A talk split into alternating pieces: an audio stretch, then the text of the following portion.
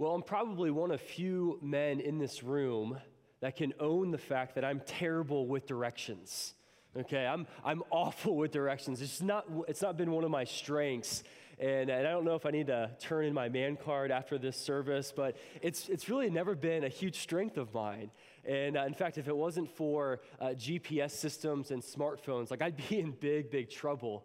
And uh, if you ask my wife today, you know, describe Chris as a driver. You know, what kind of driver is he? I'm sure she would say, you know, something like, he's, he's kind of an interesting driver.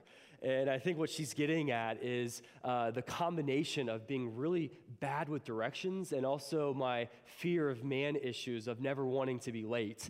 And so it turns out to be an awful, awful combination. But I'm sure you've been there before where you've been lost. Whether you've been driving in the car and it just kind of hits you that you're not headed in the right direction. It's, it's kind of an interesting feeling. And for me, it's, it's typically when you know, I'm listening to my GPS system and, and that voice that I'm hearing turn right here, and I turn right, turn left here, turn left. And then all of a sudden, just like on repeat, where she's saying, Make a U turn, make a U turn, make a U turn. I'm like, Okay, here we go again. I'm lost. But I would say that there is, there is something worse than being lost and knowing it, and that is being lost and not knowing it. And again, I've, I've been here before many times, typically when I'm driving with my wife, and my wife will turn to me and say, Chris, we're, we're supposed to be going in the opposite direction. Like, come on, like we've been to this restaurant like a million times. Like, we shouldn't be going this way. And it, and it kind of hits me like, man, I thought I was going the right direction. I was so calm, cool, and collected, and yet I was lost. And one of the big differences between being lost and knowing it and being lost and not knowing it is your outward expression your countenance, your, your facial expression. See, the person who's lost and knows it, they're kind of frantic. They're, they're kind of desperate, like, man, I, I need to go in the right direction.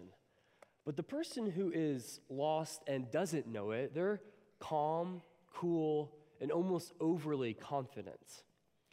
And even though you can't necessarily tell from the outward expressions, I would argue that the person who is lost and doesn't know it, is in a far more dangerous position than the person who is lost and knows it. My hope and my prayer is that you'll agree with me after our time today, looking at our passage where we find not one, but two sons that are lost. And one son is lost and knows it, and the other son is lost and yet doesn't know it. And the parable that Jesus tells in our passage this morning is, is one of the most popular and well known stories. That of all the stories that Jesus told, this one might be the most powerfully dramatic, full of emotion, and characters that are almost impossible not to relate to. And the way that, that Jesus told this story was in such a way as to force the audience to find themselves in the story. That he encourages us to wonder are you the younger brother? Are you the older brother? Or maybe you're a little bit of both. And, and so before we dive in uh, together into our passage, I want to challenge you to find yourself in the story. That perhaps you do relate more with the younger brother, the prodigal. Or, or maybe you're here this morning and you relate more with the older brother, or maybe a little bit of both. And yet, a second challenge I want to supply to you this morning is, is not just to find yourself in the story, but to find God. Find God in this story, in this passage, because God really is the central figure in this parable. And in fact, God is, is the main character in every passage in all of Scripture. So don't miss him as we move through this incredibly powerful story. And before we uh, dive in together, I do uh, want to set the context that the reason why I believe we need to look at both brothers this morning and not just the prodigal is because of the audience that Jesus had around him as he told this story. So look with me with uh, at verses 1 and 2 of chapter 15. It says, Now the tax collectors and sinners were all drawing near to him, and the Pharisees and scribes grumbled, saying, This man receives sinners and eats with them. So, the audience here that Jesus has around him as he, as he tells these stories, he's got the Pharisees and he's got these great sinners. And the sinners that Luke refers to are those that are spiritually bankrupt and they know it. That they can relate well with the younger brother whose lives can be characterized by reckless living. And in Jesus' day, the, the Pharisees were very moral individuals. They would have related well with the older brother. They knew scripture well, they were religious, and on the outside were very pristine, and yet they were far from the heart of God and didn't know it. And Luke tells us in verse 2 that the Pharisees were grumbling. They were saying, This man, referring to Jesus, receives sinners and eats with them.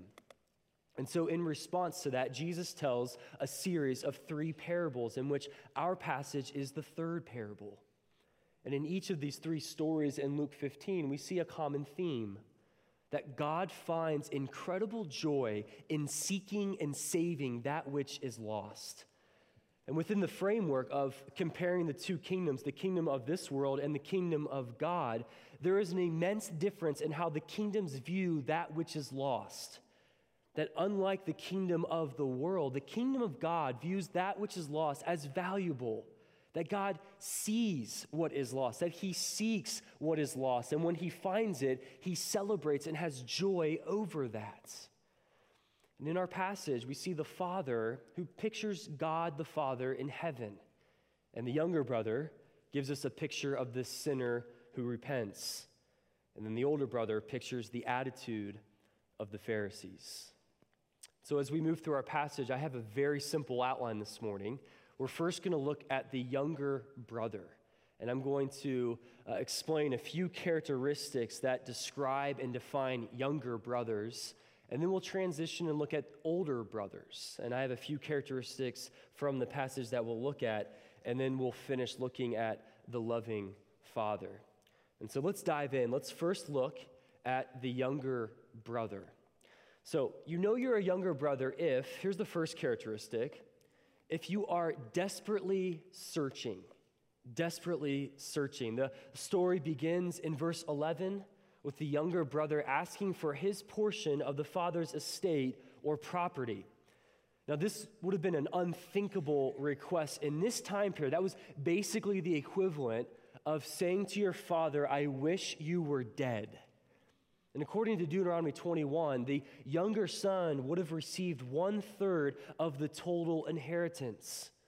And we read that the younger brother took his inheritance and not many days later gathered all he had and he took a journey far from home and engaged in reckless living. That you could say that the younger brother was searching for something, that he was perhaps searching for satisfaction or searching for significance, searching for something to justify his existence. And this desperate search led him to living a life of, of immorality I'm sure there was very little that he looked at and said, I won't try that. And so the younger brother's pursuit of, of self discovery, this quest to find and fulfill himself, led him to hitting rock bottom. The text in, in verse 16 says that he was longing to be fed so much that he would look at the pods of the pigs ate and it actually looked desirable. Now, for a Jew listening to this story, the way that they viewed pigs as being so unclean, this is hitting rock bottom.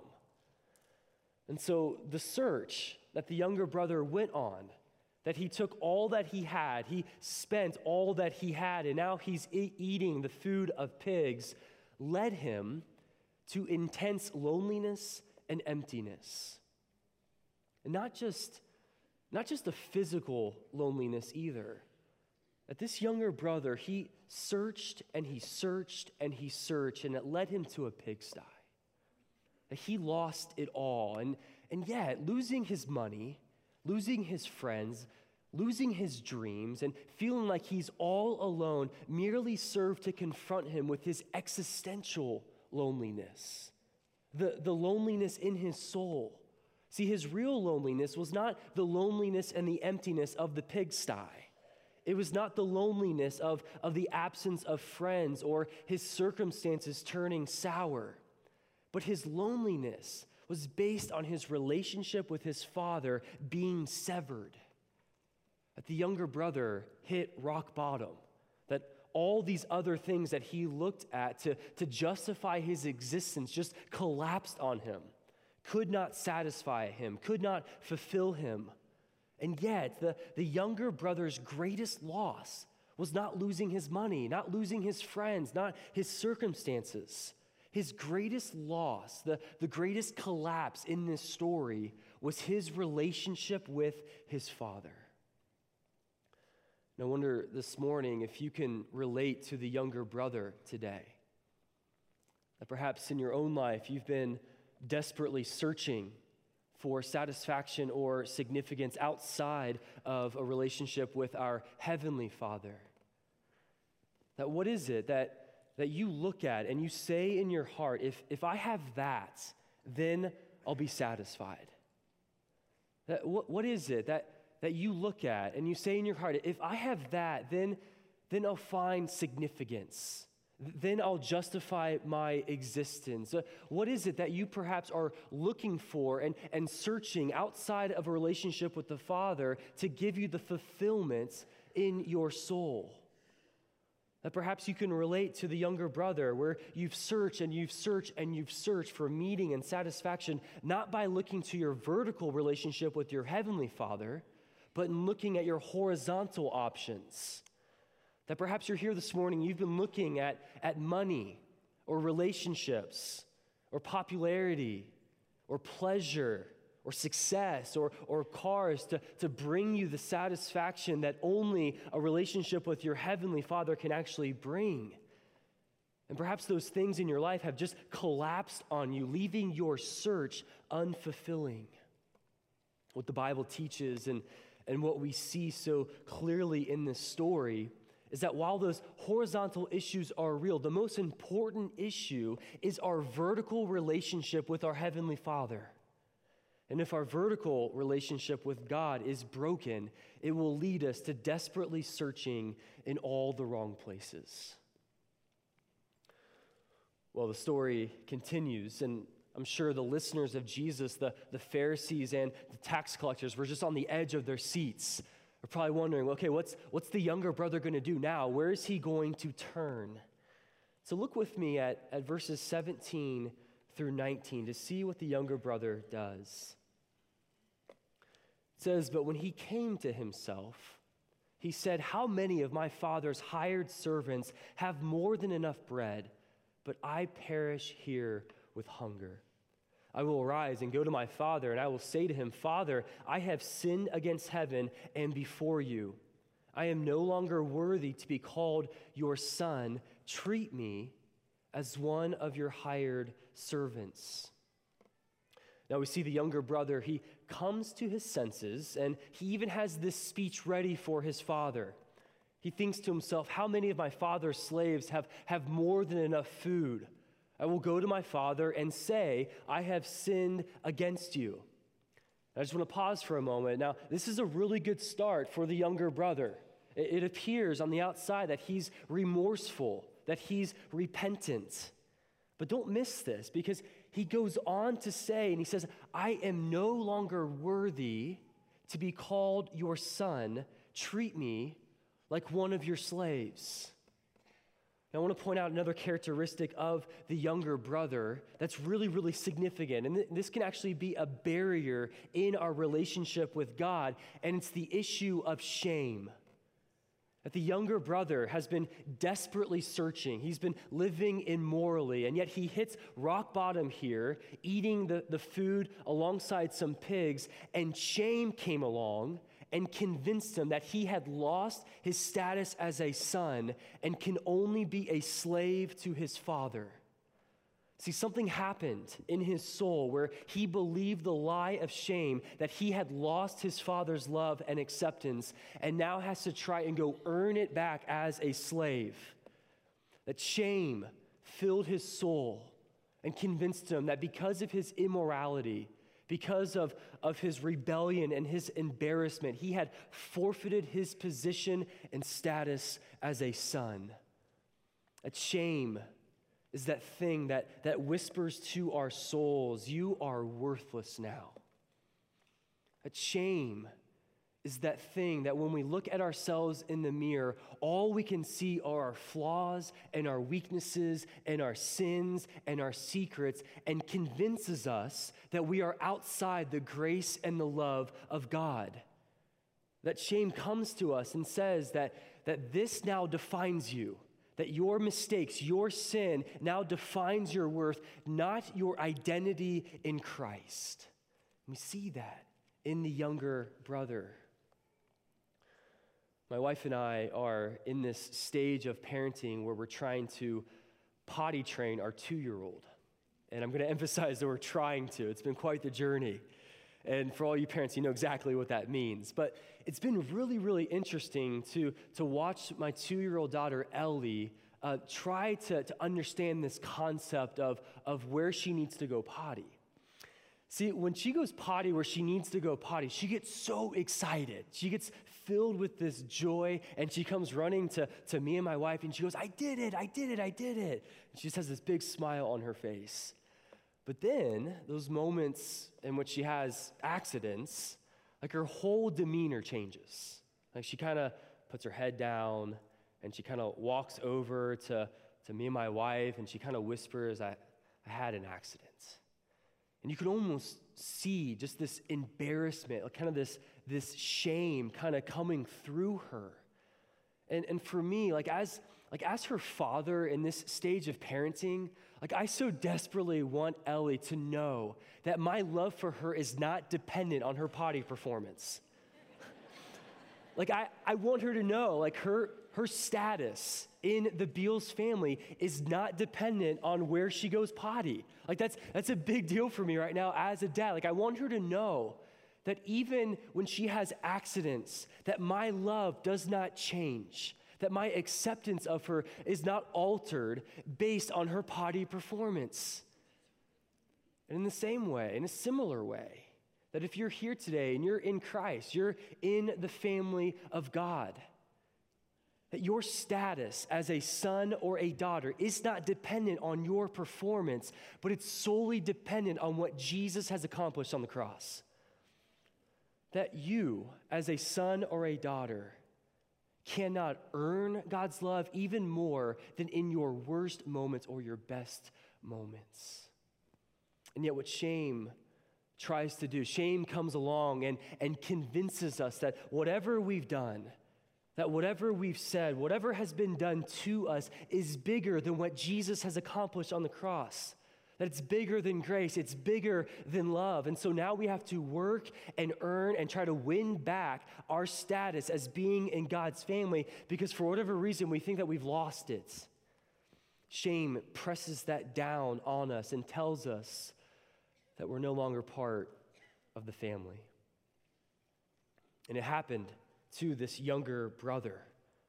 Something happened where he was like, Man, I'm out of the family now. I have to work back as a slave. I, and I wonder this morning can, can you relate to the younger brother?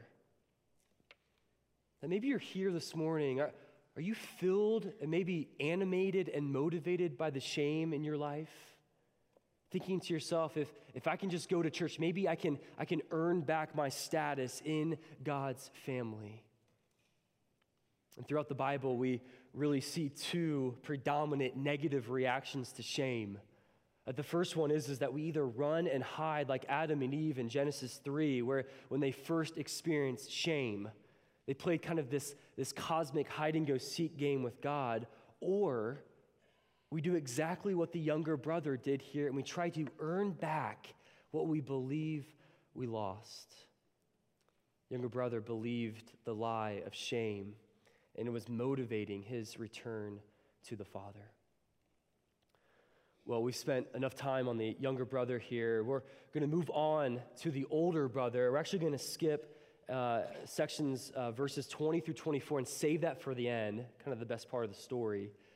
But let's jump down to verse 25 and see what we can learn from the older brother. Let's look at verses 25 through 28. It says, Now his older son was in the field, and as he came and drew near to the house, he heard music and dancing.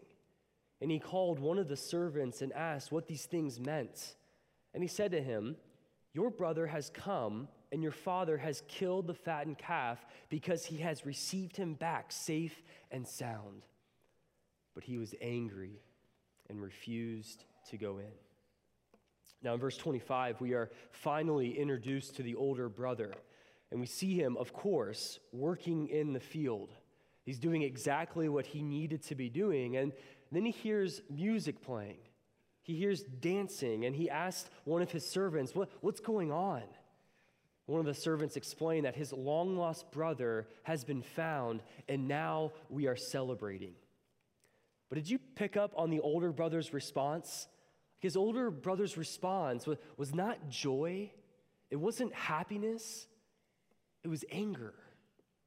Uh, verse 28 says that he was angry and he refused to go to the party to celebrate. And here we see a dominant characteristic of older brothers, and that is being judgmental. See, what we have to understand about older brothers is that they have this scale of right and wrong. And they use this scale to, to judge other people's behaviors based on if they're following the rules. And of course, when, when someone doesn't follow the rules, older brothers judge them, and then they determine their worth and their significance based on how well they're living up to their standards. That the ability to see sin in others and ignore it in your own hearts is one of the distinguishing characteristics of older brothers. Just a confession, I, I found this this very thing happened to me when I was at the grocery store last week. Last week, I, I went to the grocery store and, and I was only there just to pick up a few items. And I was kind of in a rush. And so I, I pick my items up and, and I go to the express lane. And for those of you who don't know, the express lane has a maximum of 10 items, okay? So I've got my three items and I'm, I'm standing in line. And, and there's this individual who's ahead of me and he is taking forever. And, and I just see just my patience just, Uh, just kind of shrinking before me. And, and, this older brother mentality came out in me. And, and of course, I, I did what many of you would have done. I, I started counting the items that he had. It's like one, two, three, and I counted 13. Okay, so he's got 13 items in a 10 items or less express lane. I, and so I start to judge him. I start to kind of determine his worth and his significance. I, I start to think to myself, oh, who's this guy think he is? 13 items in a 10 item or less line. I mean, come on, like this guy probably doesn't even recycle. and I go on and on and on. I start, I start judging this guy. And I just had to, I just had to stop and just repent of that. And I just had this, this older brother mentality just come out. And, and I start to, to have this scale of right and wrong, and it's totally based on if they're following the rules. See, older brothers have a tendency to, to look down on other prodigals. And we see that here in this story of, of the older brother who judges and he looks down on his younger brother because he broke the rules. At this scale, it, it tipped the wrong way because of the prodigal's sin. And yet, the father throws him this party. He, he decides to, to celebrate his younger son returning. And so, of course, the older brother is filled with anger. He's thinking to himself, this doesn't make any sense. This, this whole episode violated the older brother's equation for life. See, one thing we have to understand about older brothers is that they live by a specific kind of formula for life. And if you're an older brother, this will, probably resonate with you. But older brothers say that if I follow the rules, plus if I do what I'm supposed to be doing, then that should equal that I get what I want, that I get justice, that, that things should work out well for me. And in fact, this, this tendency in older brothers can even spill into our relationship with God that we can even come up with, with almost these, these spiritual equations with God, where we say, okay, God, if I do A, if I obey all of your commands, plus if I, if I avoid sinning, then that should equal you do what I want. Then you have to bless me. And if other people break the rules, then, then they can't possibly be blessed. Does that resonate with you this morning? Do, do you have a, a certain kind of spiritual formula for God that, that's really nowhere in Scripture? And yet, so often we come up with these equations spiritually and we kind of shove God up against the wall and we say, God, you have to do what I want to do. I, I've done A and B, now you have to do C. And yet, for the older brother, he, he notices that his own father doesn't follow this equation, this formula. And so he gets angry and he refuses to go to the party. Can you relate to this? This equation and this judgmental mindset with other prodigals and maybe even with God Himself? Well, not only do we see this, this judgmental mindset with older brothers, but, but let's look at another characteristic in this story. Look, look with me at the, at the older brother's speech in verses 29 and 30, or 28 and 30. Now, in the story, what, what tends to get the most focus is the younger brother's speech to the father, but, but I find that the older brother's speech is, is more enlightening. Look with me, verse 28. It says, But he was angry and refused to go in. And so his father came out and entreated him. But he answered his father. Now, notice the speech. He says, Look, these many years I have served you, and I have never disobeyed your command. And yet you never gave me a young goat that I might celebrate with my friends. But when this son of yours came, who has devoured your property with prostitutes, you killed the fattened calf for him. The older brother was angry. He refused to go to the party. And so his loving father just kind of comes out and has a chat with him. And in this conversation, we, we see the older brother proclaim to his father how many years he has served his father, how faithful he, he was, how many commands he followed, how, how often he never disobeyed the father. And then he gets to the end of it and he says, Where is my celebration? Where is my party? Where, where is my fattened calf for my performance of obedience? And here we see another characteristic of older brothers, and it's having an entitled morality. Having an entitled morality. This, can also be a very significant barrier in our relationship with God. See, for the older brother here, he obeyed and he obeyed and he obeyed his father, not out of delight and joy, but in order to put his father in debt to him that he wanted to obey his father so that the father would owe him something. That his obedience was, was motivated about from, from what he could get from God. Now, why did the older brother not go into the party? I mean, what, what was really keeping him from going in?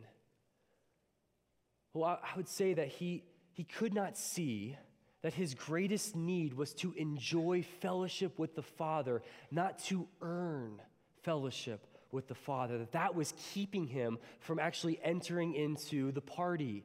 That he believed that he had earned his place in the family and that his brother had lost his. That older brothers obey God in order to get things from God. That they don't obey God in order to get God. That this entitled morality is, is following the rules in order to earn approval from God and then demand things from God. It's really obedience with the dismissal of worship. It's obedience with, without joy. That the older brothers, as, as Tim Keller puts it so well, says, I obey God in order to be accepted by him. But the gospel says, I am accepted by God because of Jesus, therefore I will obey. And I wonder this morning can, can you relate to the older brother? Do you go to church? Do you follow the rules? Do you, do you do all of the things that you're supposed to be doing in order to put God in your debt? That, that maybe God will love you more, that, that God will be forced to bless you in some way.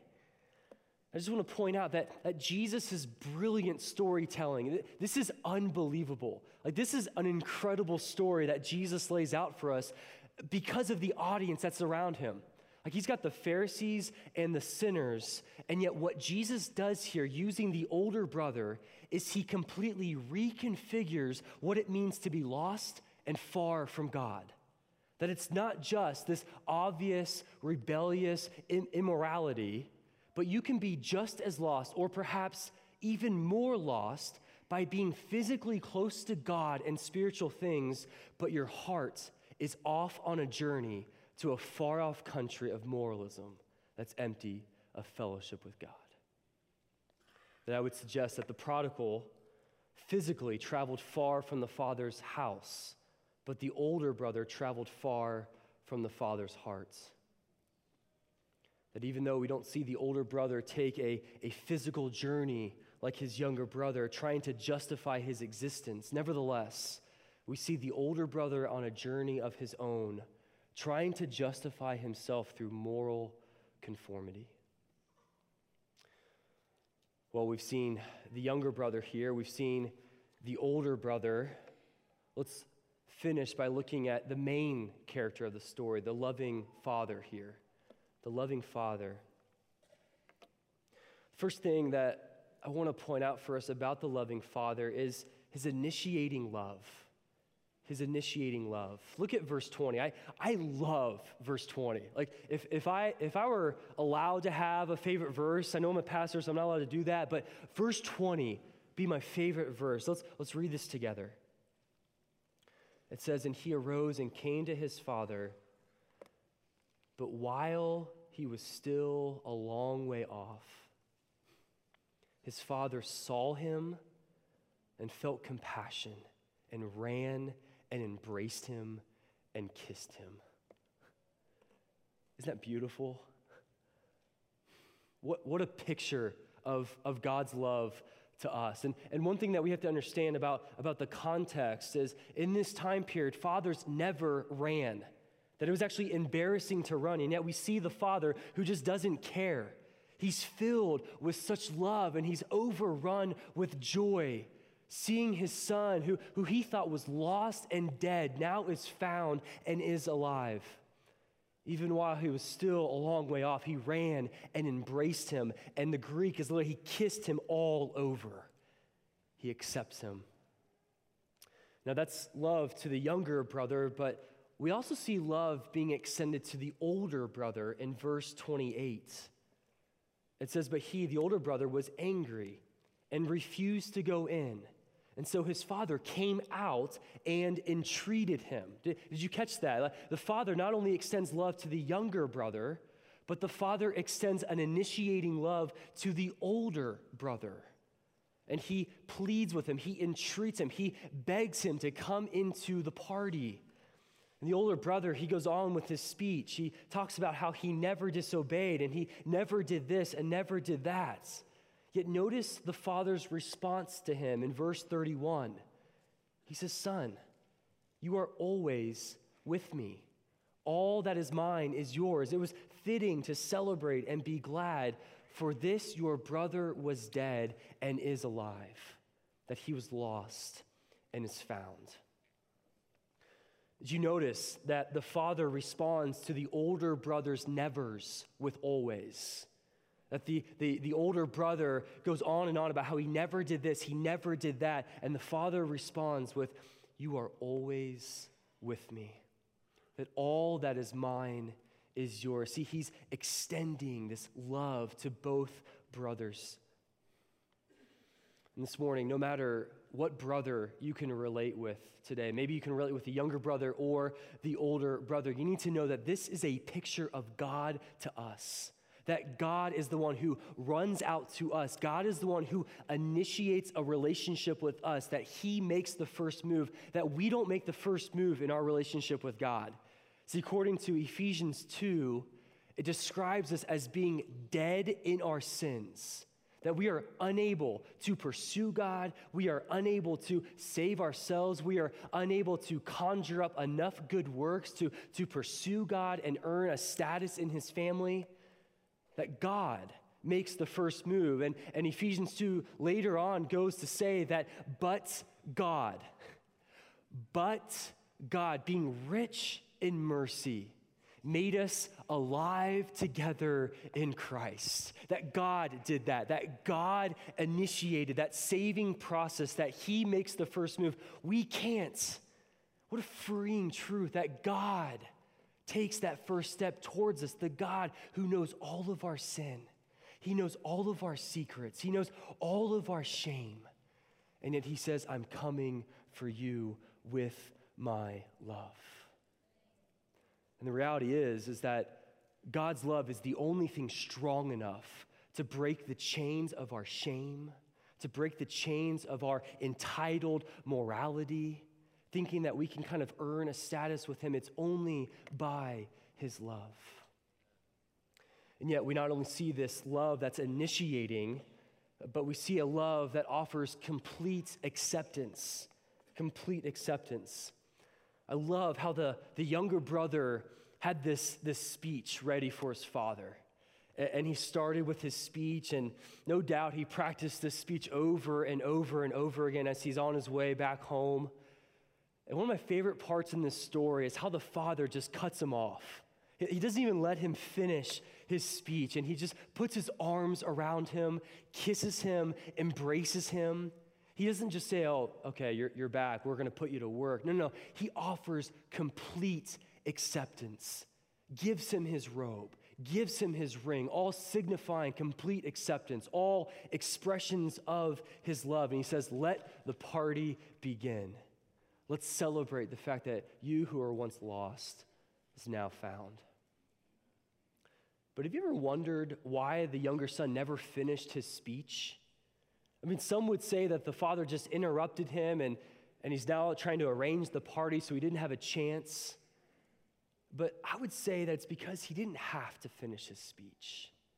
See, I think that the love and the compassion that was just lavished upon him by his father was enough to convince him that he was truly accepted by his father. He didn't have to work and earn back the status that he thought that he lost that we have this complete acceptance made possible through the gospel. well, I wish we could spend more time on the Father in this story, but we really must move on to verse 33. You might be saying to yourself, Chris, there's no verse 33. What are you talking about? I know, I know there's no verse 33, but but man, like you're reading the story and it's like there should be a verse 33. Like, where is verse 33? What happens with the older brother? And I think that Jesus tells this story in such a way to invoke a response from the audience. I think that Jesus constructed this powerful story to basically pose the question how will you respond to the Father's love today? How will you respond to his complete acceptance that's made possible through what Jesus accomplished on the cross? That maybe you're here this morning and you'd say, I, I relate totally with the younger brother. That maybe you're here and you're filled with shame, that you're desperately searching for meaning and satisfaction outside of a relationship with God. And maybe you're wondering can, can God still love me? Is, is there grace for me? Am I, am I outside of his love and grace? I, I want to tell you this morning that God, through Jesus, wants to break the chains of your shame and offer complete acceptance and love through the gospel today. That whatever speech, that you have ready this morning to give to God about how you might earn back his love, that Jesus wants to cut you off in the same way that the Father, that the Father cut off the Son, and he just wants to wrap his arms around you and say, Welcome home. That if you're in Christ today, if you're in God's family, that God looks at you and he, he delights in you today. That he sings over you, that He takes joy in you. And not, not the you, the, the best version you, not, not your most cleaned up version of you, but the you who is sitting in that seat this morning with, with all of your temptations and struggles and sin. God looks at you and says, I love you. I take joy in you today. Maybe you're here this morning and you'd say that you're an older brother You have a, a, judgmental spirit. You look down on other prodigals. You have kind of an entitled morality. Well, Jesus wants to break that stronghold just as much through the power of the gospel, and only his love can do that. So, how will you respond to the Father's love this morning? How, how will you enter into the feast of celebrating this great love and this great grace that is made possible through Jesus Christ? If you're here today and you have not received Jesus as your Lord and Savior, that you're here and you'd say, I'm not a Christian, I just, I want to encourage you to look at this love that God has for you, to, to look at, at what Jesus has accomplished on the cross, that He took away your sin, He took away your debt, He paid your penalty. He absorbed all of the wrath in order for you to have this relationship with God. Will you place your faith upon Him today? And as the band makes their way up here, we, we have one more song to sing as, as a congregation about the Father's love.